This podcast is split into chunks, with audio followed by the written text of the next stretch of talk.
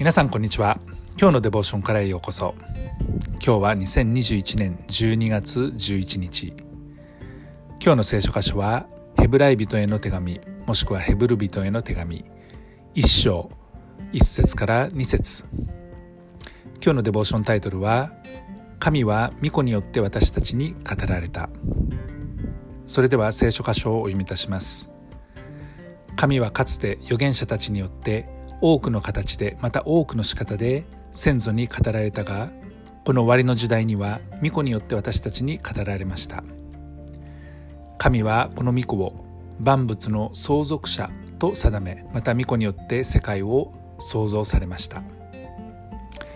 神はさまざまな方法で私たちに語られたと語られてきたんだというふうに言っています。ある時は夢を通して夢の中で語られたこともあります。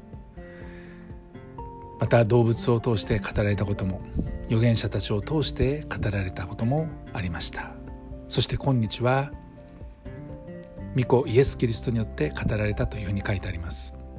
私たちが聖書を読むときにこの聖書に書かれた言葉っていうのは神の言葉として受け止めそのような理解を持って読んでいます。神という存在はこの世の中で最も偉大な存在ですね。なぜなら私たちを作ってくださった方が神であるからです。私たちだけではなくて死んだ万象この全宇宙に存在するありとあらゆるものは神の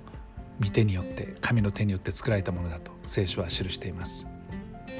ですからこのような偉大な方が書き記した言葉があるのであれば私たちはその言葉に耳を傾けこれを読み理解しある意味この言葉に従って生きていくってことはとても大切なことですね。神の定められた法則というものがあります。それを知らないで生きていくということは例えば自然の法則を知らずにその自然に法則に反したことをしてですね痛みに遭うとかまた法治国家の中では法律がいろいろありますけれども無知のままで生きることで、えー、罰則を受けてしまう、まあ、そのようなことに等しいやはり法則に従って法則を理解した上で従って生きていくことが大切だということです私たちはこの人が書いた本とか考えとか作品とかそういうものを読んだりまた見たりしますけれども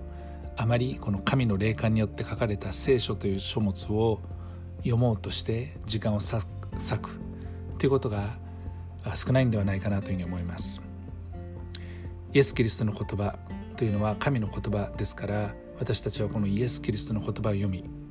この御子イエス・キリストを通して私たちに語られたというふうに書いてありますので今日もこの御子イエス・キリストが語られた言葉に、えー、耳を向け神とはどういう方なのか知識を深めそこから知恵をいただき人生についても同じように洞察を得てそして人生について知っていく必要が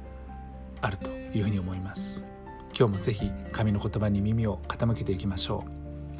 愛する天のお父様あなたは私たちの創造者。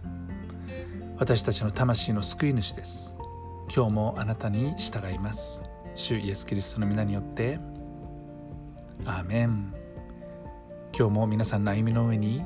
神様の豊かな祝福がありますように。